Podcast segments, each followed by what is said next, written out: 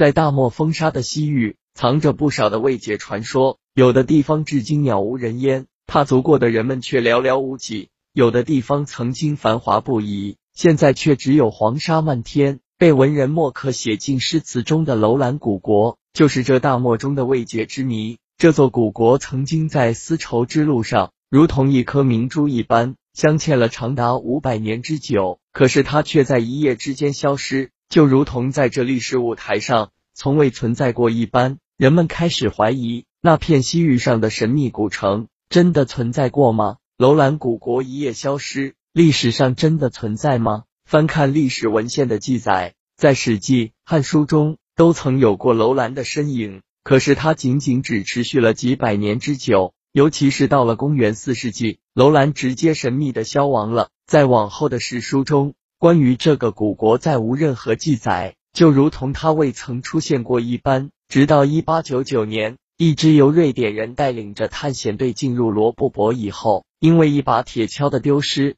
才发现这座在西域大漠之中沉睡了长达一六零零年的古城。一九零零年的三月二十八日，这一重大发现轰动世界。随后，在近百年的岁月，有不少的考古学家、探险家。旅行家开始出现在这里，在这座古城发现了很多的木器、陶器，还有古代的钱币和汉井，甚至还有近代手抄的一本战国策。这些古老的文物在展现这片土地过往的繁华盛世的同时，也证明了楼兰是真实存在过的。尤其是在七十年代末期，这座古城还出土了魏晋时期的汉文木简，还有珍贵的皮革制品和漆器等文物。虽然这座古城沉睡了千年，但是它的文明却一直悠久的流传下来。只是楼兰古城如若是在历史上真实存在的，它又是如何做消失不见的呢？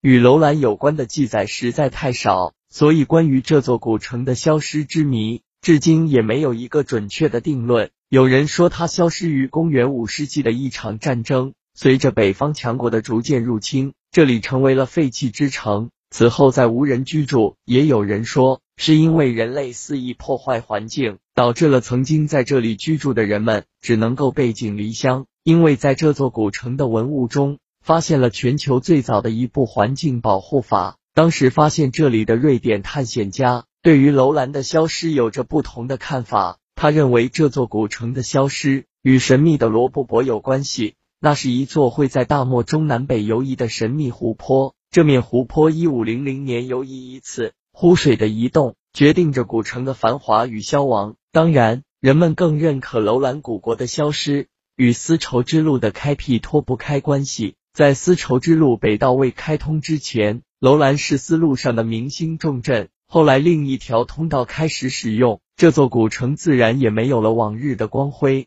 虽然楼兰古国曾经切切实实的存在过，可是它却如同未存在过一样。就这样瞬间消亡，这也是不可否认的事实。千百年的岁月变化，总会给留下一些未解开的谜团。虽然古城的繁华已逝，但是这里的美景与神秘却没有终止。